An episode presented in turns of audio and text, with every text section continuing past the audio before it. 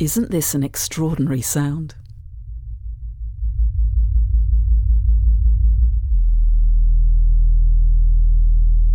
It's the song, if song is the right word, of the blue whale.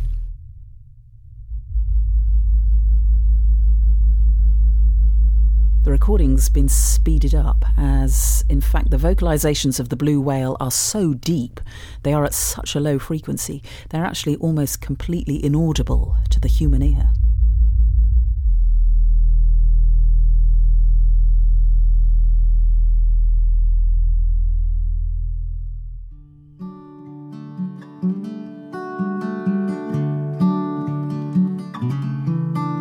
Whales play a big part in this climate crisis conversation, as you'll hear. But the overall subject of this episode is art, and the role that art can play in helping us connect emotionally with the sometimes overwhelming immensity of the climate and biodiversity crisis. I'm Verity Sharp, and in fact, I was talking to a climate scientist not so long ago who was talking about the fact that she nearly quit her job because she was depressed by the realities of her data and also presenting that data to policymakers who uh, were not really taking that much action. But then she witnessed the work of some artists who'd made a huge life size ice sculpture of a polar bear outside where a climate conference was being held. And of course, over the week of the conference, that bear gradually melted. And it was the power of that visual metaphor that helped her gather strength and actually find a way to keep going. A lot of the time by now combining her vital scientific work with that of visual artists. So, on today's episode, the talk isn't of bears, it's of creatures of the deep, as the Climate Psychology Alliance's Caroline Hickman is talking to marine artist Sonia Shomalzadeh.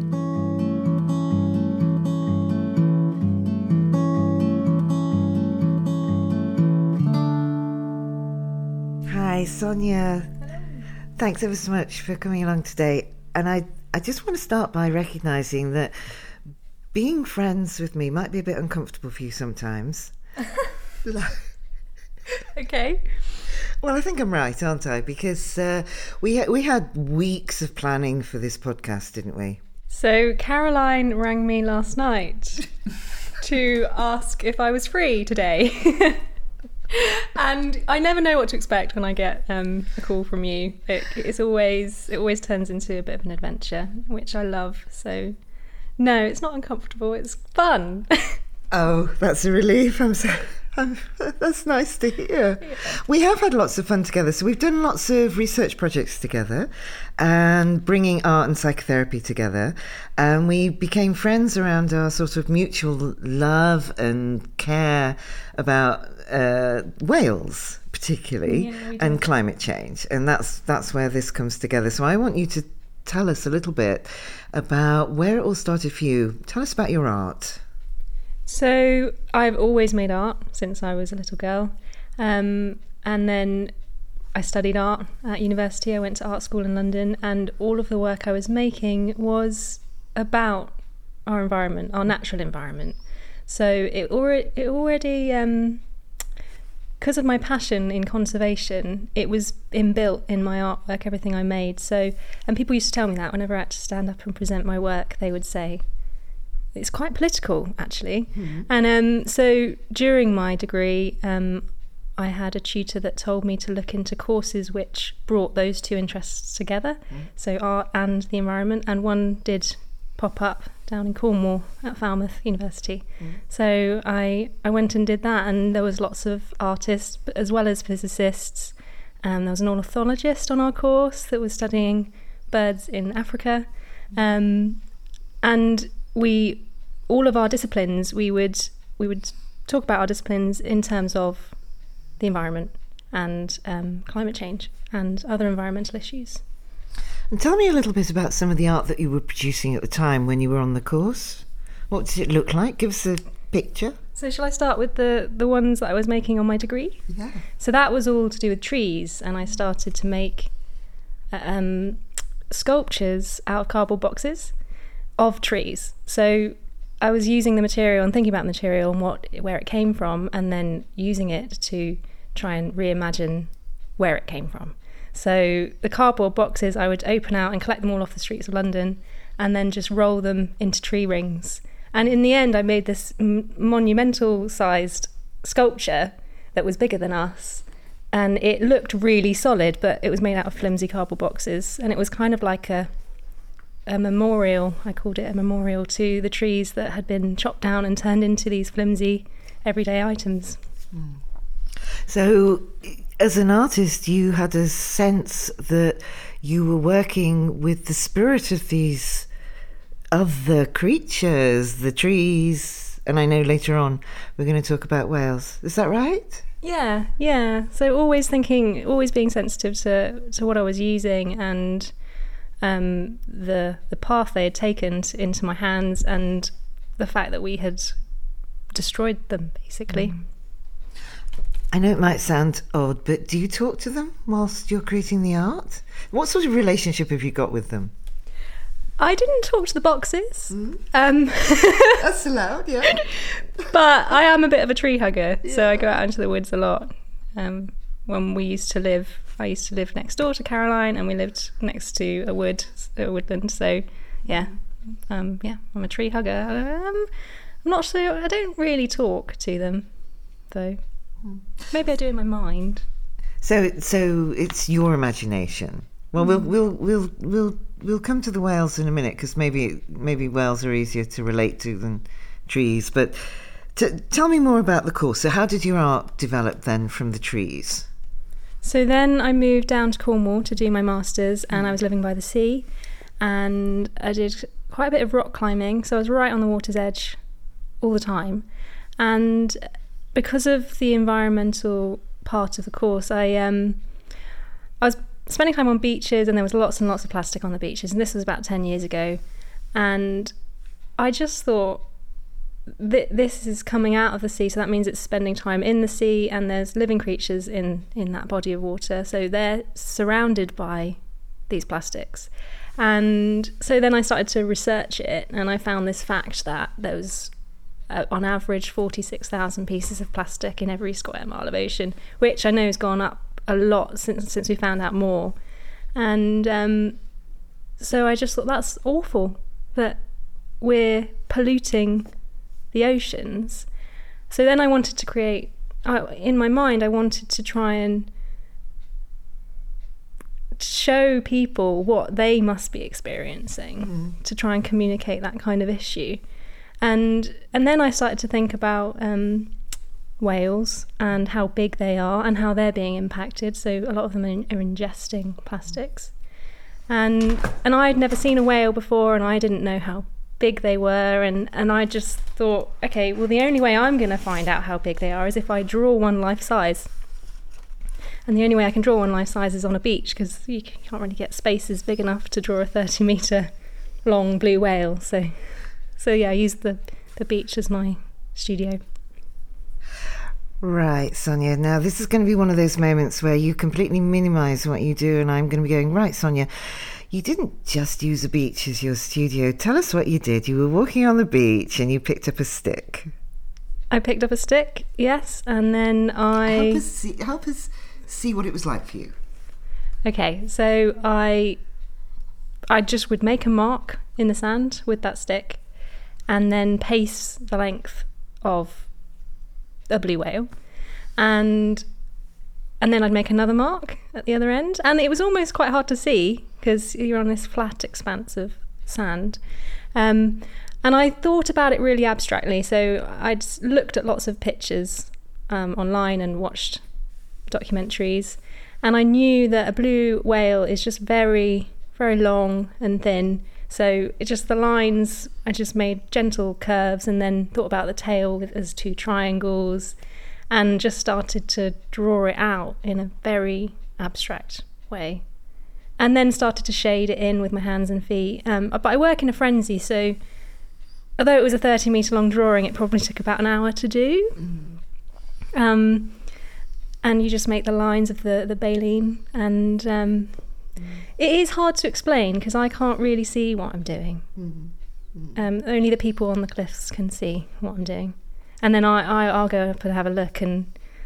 Most of the time, it looked how it I imagined it to look, but every now and then it didn't. So Every picture that I've seen of these whales, and we will put some pictures onto the Climate Psychology Alliance website so that people can actually have a look at these for themselves as well. Everyone I've seen looks like an accurate representation of the different whales. You you draw lots of different whales, narwhals, humpback whales, blue whales. What's your favourite? Oh, I've never been asked that before. I've got really into sharks these days. So, um, yeah, sharks my favourite, but probably the blue whale. Do you know why?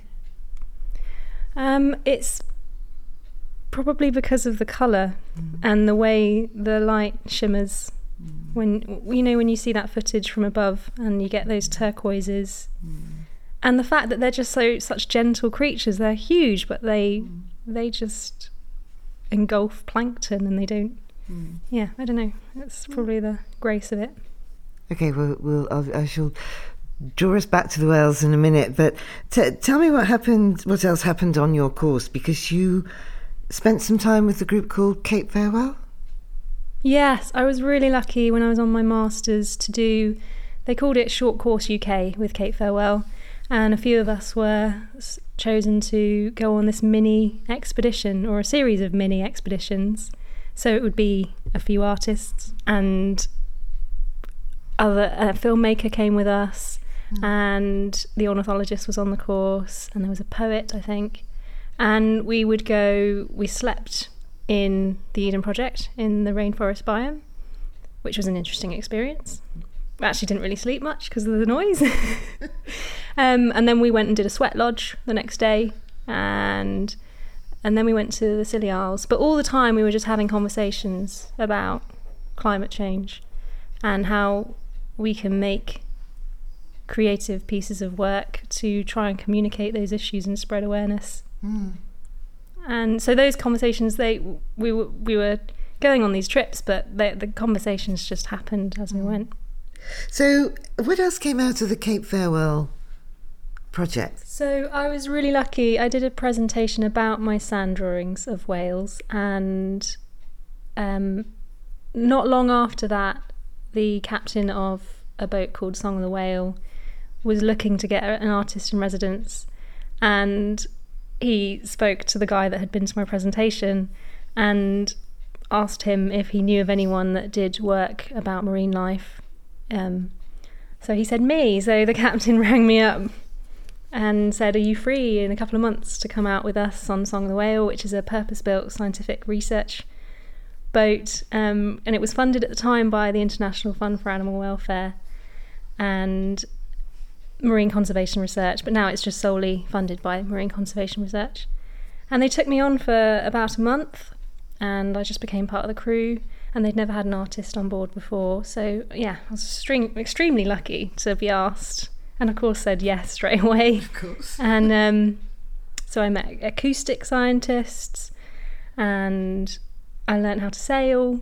And we were on watch. You took it in turns. You were on a rota to be on watch. You were either up on the, it was like a, a platform that you climb up onto to to be on watch to see if you could see any any um, blows uh, out in the distance. So if you saw any whales, and um, or you'd be listening in because they had hydrophone cables trailing behind. So every 15 minutes you'd listen to see if you could hear the clicks or the whistles or, or whales, and and then you'd take it in turns to be to cook dinners for the crew. And yeah, so yeah, I was just part of the team. And, and tell me about some of the art you created whilst on that trip, because I know you did something really interesting. So when I was on that trip, that was in the Azores, so in the North Atlantic Ocean, the volcanic islands there, and we did go into into a marina on one of the islands, and it's a historic whaling um, town. So on one of the beaches, there was a, a whaling factory, and you could see the ramp and the the kind of chimney, and um, so they would have dragged sperm whales mainly up onto that beach. So I I did a sand drawing of a sperm whale, and I used their disentanglement rod from the boat, which is what they used to if they come across any marine creatures that were tangled up in fishing nets, um, they would use that to free them.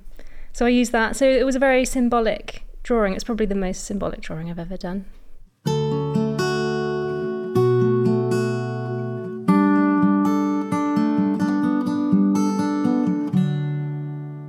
You say a bit more about how you think that art can help shift people's understanding about the climate emergency? What what part can art play? I think um, art can be very accessible. I know that people don't always go to galleries, but it can be in very public spaces. So, and it's relatable, mm. and it kind of conjures up emotions, mm. and it makes people think in different ways. So, I think it can it can communicate issues in a in a subtle way, which sometimes can be a good thing. Maybe you're. I mean, certainly when I think about it, I think about how art can communicate through metaphor. So you haven't got the direct communication, but you've got that.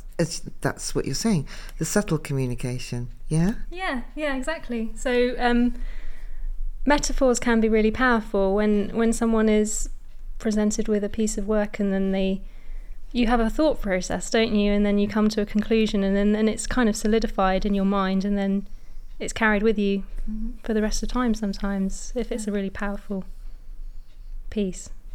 Because one of the projects we did together was working with a group of children to raise their awareness of climate change, and we grew a whale, didn't we? Do you want to talk about that more, or shall I? No, you start. I'll start. You okay. Start. So the crocus whale was a brilliant project. It was, yeah. You you were inspired by my land art, and I, was feeling landlocked in Wiltshire, mm. so there was no beaches to work on. But um, we we went to Clun Primary School, mm. and we talked about whales and dolphins, mm. but then we I got some chalk spray and the, all of the organic, kids all organic chalk organic. spray, yeah, which just washes away. Yeah.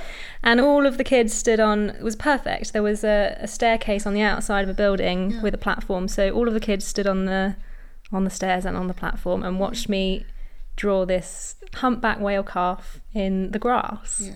And then you said, let's go and get 2,000 crocus bulbs, as you do, because they bloom in like purples and blues, yeah. we, a lot of them. So we chose colours that would that would work. And with the kids, we just planted all of these crocus bulbs. Um, and what's really nice is that it will bloom every year mm-hmm. and then go away and then bloom. And then that's that's I, I like to think that's you know humpback whales they will always migrate uh, mm. and to the same place every year mm. Mm. and the kids really really enjoyed it. Oh i mean symbolically i love what you're saying about the migration. I hadn't yeah. thought of that. Yeah. oh that is so gorgeous. I really like that. So absolutely um, symbolically it was so powerful. We we talked you're right we talked to the children about the science and about the impact of climate change on whales and about plankton and warming seas and melting ice, and, and also about how whales draw uh, carbon from the atmosphere. So that, that interrelationship between people and whales, and you know they're they're part of our solution about the kind of biodiversity solutions to the climate crisis. So we we talked to these children about this, and these were mixed age children, weren't they? Yeah. So they were from the age of five, six up to 10, 11. Yeah, very young. They were very young. Um, the one of the cute things, which I say ironically, is that we didn't realise how few crocus bulbs small children would plant. so we were there till midnight, weren't we? Yes, I missed um, that bit out. Head yeah, torches on. Yeah, yeah. It took a long time. Twisted hands. Long time. Uh, I'm never doing that again. No. Um, not in a million years. but it was phenomenal when it flowered. Yes. But there's a couple of things I want to say about it. One of the things that really, because we, you have to ask yourself with these kind of projects, does it work? You know, it's all very well being symbolic and metaphorical and artistic and mm. creative, um, but does it work? Does it have an impact? You know, especially when the University of Bath bought two and a half thousand crocus balls for you. Um, um, but what some of the, the, the some of the impact on the children, some of the things the children said to us tells me it really worked. So they said yeah. what they did was we just planted the bulbs. So they were all underground. Um, and the children put a circle of chairs around where the bulbs were underground. And they stopped their parents from because it was this little shortcut across from the car park to the Yeah. the bit where their parents would come to pick the kids up, and they stopped their parents walking across this grass, and they protected the whale with this circle of chairs, and they lovely. carried they carried these chairs out from the classroom, didn't they? They did, yeah. Um, I mean, that just got me. I thought that was just amazing that they had this. What we built was that relationship between the children and the whale. Yeah. And then wanting to protect them, Yeah, which, yeah. yeah. And they also recognised. They wrote to us, didn't they? And they did drawings for us. Uh, and they wrote about the way uh, recognising the whale's vulnerability, and recognising their own vulnerability in the face of climate change. Yeah. It was amazing. They totally got it and they and it didn't take much prompting from us. So yeah. Was hopeful.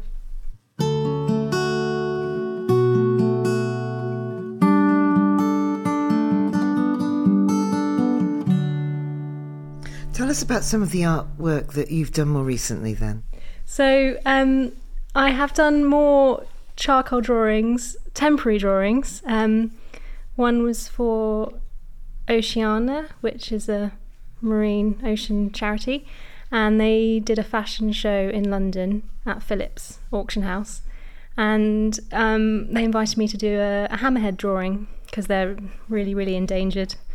And so I, I, I arrived on the day of the fashion show, which was happening in the evening, and just took over a wall and I used charcoal just directly onto the white wall to draw a hammerhead shark life size and then some like schooling hammerheads in the distance which I didn't fix it on the wall at all and it did start to rub away uh, by the end of the evening and then it just would have got painted over the next day but that kind of that talks about how how they are vanishing. So this kind of adds to the whole concept that I'm trying to communicate So, did you get any comments? Did people uh, recognise what you- were doing with the hammerhead shark? Did they understand? Yeah, so because it was charcoal, I know one of the people that was helping set up, he was worried about it fading. So he wanted to fix it, but I told him that we don't need to do that. It, it will just it's just dust basically. So um, parts of it will go and, and he and he kind of stopped and thought, oh, okay. Because it was difficult to understand because with art normally people get quite precious about it and they you want to protect it and preserve it. But I because I was so relaxed about it and I explained the concept he it kind of se- seemed to hit home. So he left it there and and then I do remember at the event people were leaning against the wall and then one person saw that they had rubbed some of the um, charcoal away and yeah it was uh, quite powerful I think Whose idea was it to draw a hammerhead? So when I was asked, I was asked by Stephanie, who works for Oceana Junior Council. So she was helping to organise the event for Oceana, and we talked. She wanted it to be an endangered marine creature because the whole show was about conservation, and we kind of went back and forward with different species. And then I think it was her that said, "What about hammerhead?" And they are weird and wonderful looking, so it was quite a striking piece on a on a big white wall. So, yeah, mm. Because they are one of the most vulnerable sharks, and they are Yeah.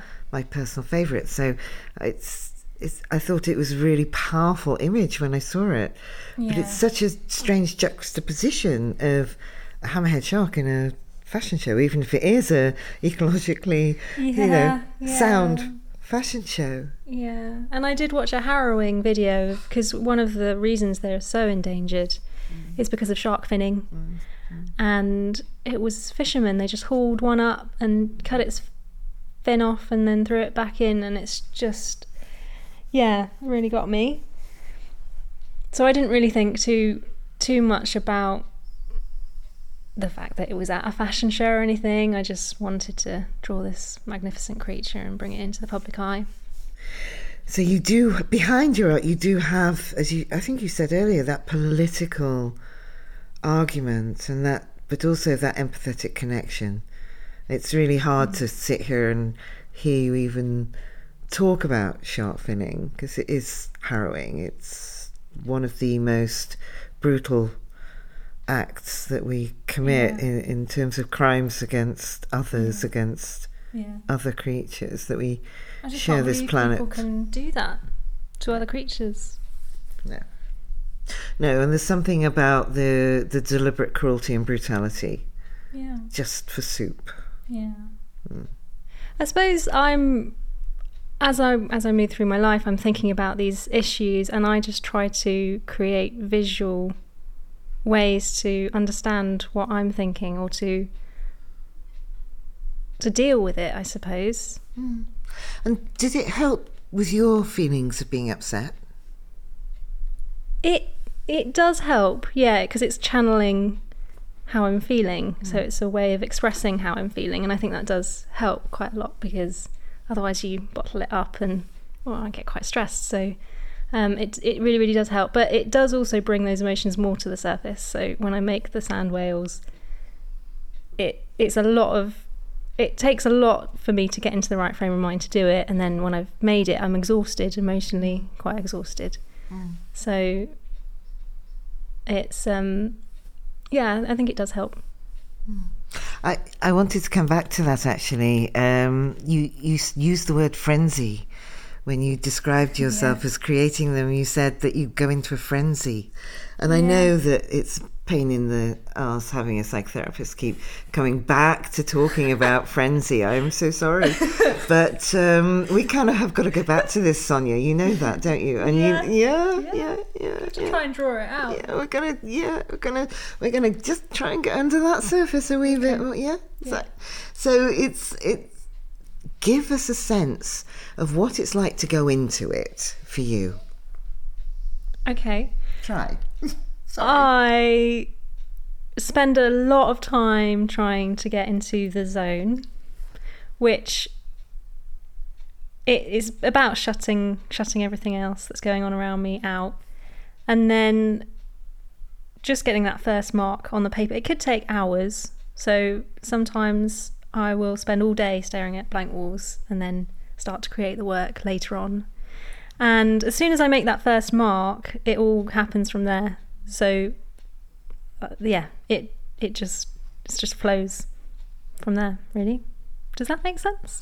Well, it, it makes sense, Sonia, because I've seen you do it, right? So I have stood behind you, watching you stare at a blank wall for, s for a considerable period of time before that first mark appears. Yeah. And and and I've sat there with groups of children mm. waiting for you to kind of move to start. And it's almost like waiting for that inspiration to kind of start through you. Yeah. Um, but the minute it does, you never, you don't stop. Yeah. I think if someone sort of walked in front of the wall, they would sort of get chuckled, you know. Yeah, yeah, yeah. Because you, you, it's so you're lost to yourself in that moment. Yeah. So in that moment, you sort of give yourself over to that artistic process. That's one way of putting it. I think I must channel all of my thoughts and feelings into that first mark making, and then and then yeah, and then it's uh, yeah focusing all of my everything that's led up to that point mm. into the work. But it's almost, but you also described it as losing your sense of self whilst you were in that process. So you forget who you are and you just kind of, you become something else, you become the other. And then that sort of takes you over. And that's the kind of shamanic process that we were talking about earlier that you, mm. you sort of give yourself over to something, let something happen through you, Yeah. you, and then you have to return back to the world Yeah. after. And I will use anything I can get my hands on during that creative process. So um, when I'm working on the on the beaches, I just dig in with my heels and drag it in any way I can to make the marks. Um, yeah, for The, the other thing that was that, that we were talking about as well was the size and the scale and the fact that you can't see the art as you create it. So Yeah.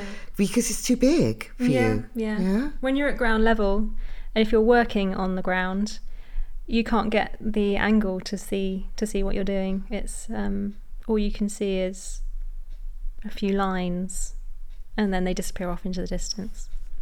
I mean, it still completely amazes me that you don't get lost in that drawing, and that somehow, you know, if I was going to do that, you know, one half would look like a well, and the, uh, maybe ish, and the other half would look, I don't know, like a tractor. I mean, there's just no way that I could hold that in my mind, but you do, and you create things that are astonishingly accurate.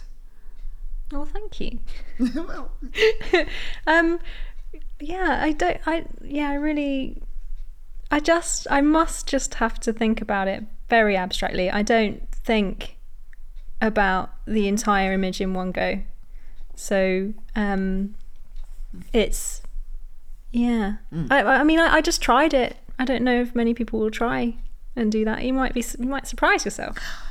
Oh, that's that's.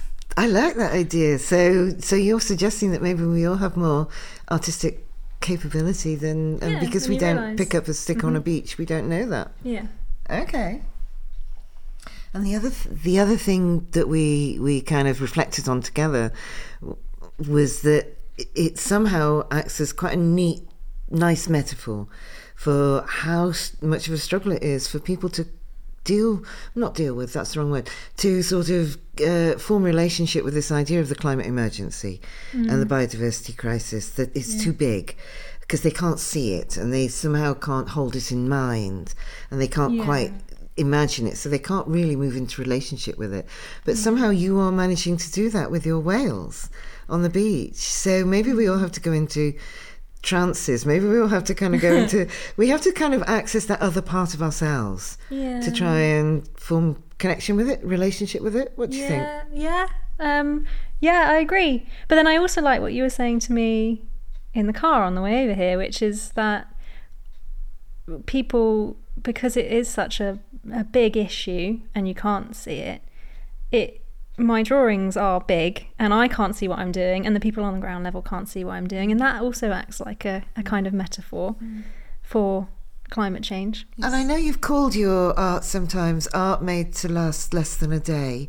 That yeah. sort of impermanence, yeah. I think, is, has got quite a sort of profound spiritual, soulful connection to it. Yeah, I'm attracted to that kind of art because I don't want to keep creating more stuff.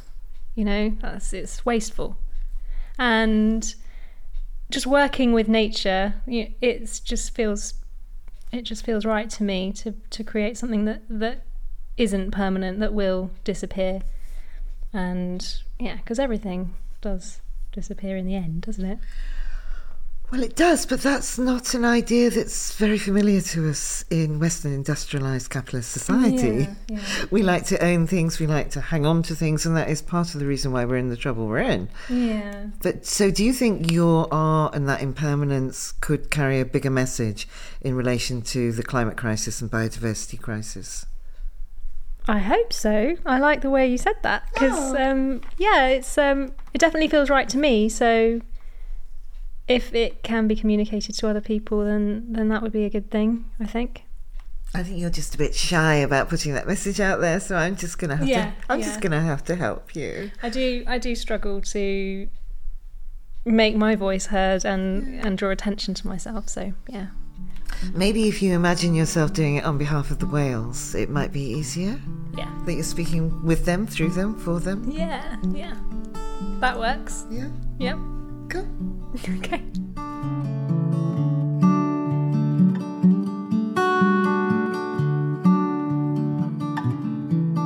Marine artist Sonia Shomalzadeh was talking to Caroline Hickman. And yes, please, let's all get down to the beach and start making frenzied art on a huge scale.